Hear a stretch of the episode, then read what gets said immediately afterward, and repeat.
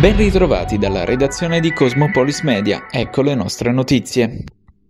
La nomina di Francesco Boccia, commissario straordinario del Partito Democratico Pugliese, come preannunciato nei giorni scorsi da Cosmopolis, segna la discesa verticale della maggiore forza politica della sinistra italiana nel girone dantesco dell'anarchia operativa.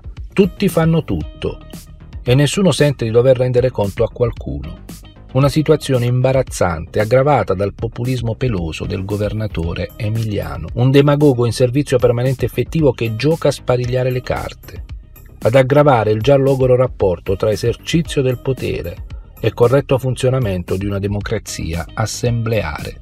Letta nella sua veste di segretario nazionale è l'emblema di una debolezza senza confini, di un'emergenza fattasi necessità. Il risultato di una tale anomia culturale è la provvisorietà delle politiche messe in campo la loro irrilevanza rispetto ai problemi vissuti sulla pelle dei cittadini. È come se i matti avessero preso possesso del manicomio, con l'attuale classe dirigente preoccupata unicamente nel preservare se stessa, come in ogni discutibile storia arrivata ai titoli di coda.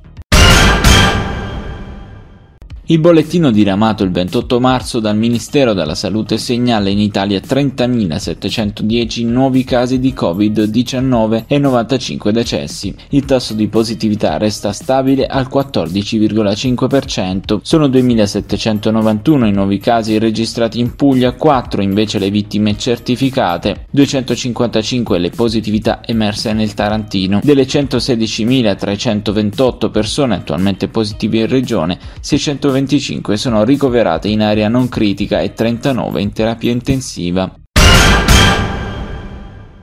Fumata nera al Ministero del Lavoro nell'incontro durato quasi nove ore tra Acciairi ed Italia e sindacati non si è raggiunto alcun accordo tra aziende e associazioni di lavoratori sulla cassa integrazione per 3.000 addetti. Fino all'ultimo minuto a disposizione, spiega Rocco Palombella, segretario generale Wilm, abbiamo cercato di far ragionare l'azienda per farle assumere scelte di responsabilità verso i lavoratori. L'azienda ha perso un'occasione importante Stesso parere per la firma CISL che ammette sarebbe stato un buon momento per rilanciare le relazioni industriali e per far sì che l'azienda non debba utilizzare in maniera unilaterale gli ammortizzatori sociali.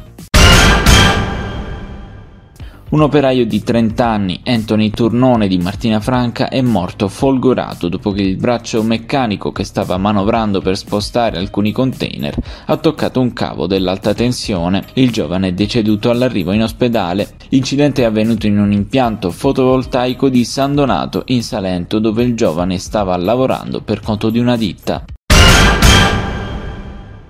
Fabiano Marti non si candiderà con Taranto Crea alle prossime amministrative. L'ex vice sindaco infatti ha scelto di unirsi alla lista di Angelo Bonelli, Taranto Respira, piuttosto che concorrere con il movimento che aveva contribuito a creare insieme agli ex assessori Occhidegoro e Manzulli. Sono un paio d'anni, durante il, insomma, il periodo di amministrazione Meluci abbiamo provato eh, a un dialogo con i Verdi e devo dire che c'era, c'era un dialogo importante, eh, poi insomma non siamo riusciti a concretizzare perché poi chi rappresentava il Consiglio Comunale eh, alla fine aveva l'ultima parola purtroppo e quindi non siamo riusciti a concretizzare eh, questo avvicinamento, però adesso, adesso, non è più un avvicinamento, adesso siamo insieme, eh, siamo in squadra insieme, eh, ad Angelo lega e a tutti i ragazzi dei Verdi mi lega un rapporto di amicizia da, da, da dieci anni circa. Eh, quindi insomma è importante adesso stare insieme, è importante eh, cominciare veramente un ambientalismo di governo, cioè cominciare ad essere in squadra eh, per governare la città. Del resto abbiamo sempre dimostrato in questi anni di amministrazione Meluci che l'idea era quella, quindi l'idea assolutamente è, è, quasi fisiologico, è, è coerente eh, che si cominci questo percorso insieme. I Verdi di Taranto e anche quelli italiani non hanno assolutamente cambiato idea rispetto all'ILVA di Taranto, è una industria che inquina e provoca danni alla salute e su questo bisogna chiudere il capitolo e guardare esperienze come quelle di Bilbao. Non cambieremo idea e mai la cambieremo. Il punto è che per riuscire a cambiare qualcosa non basta fare la testimonianza e urlare dai banchi dell'opposizione, bisogna entrare nel governo e spostare l'asse asse del governo della città verso posizioni verdi, ecologiste, quello bisogna fare, è un atto di responsabilità nei confronti della città. Ecco perché continueremo magari sì a urlare, ma lo dobbiamo fare da un punto di vista del governo, perché urlare può andare bene in certe occasioni, ma a un certo punto bisogna governare la città, perché la città ha bisogno di essere governata di fronte a una grave crisi economica, sociale e ambientale.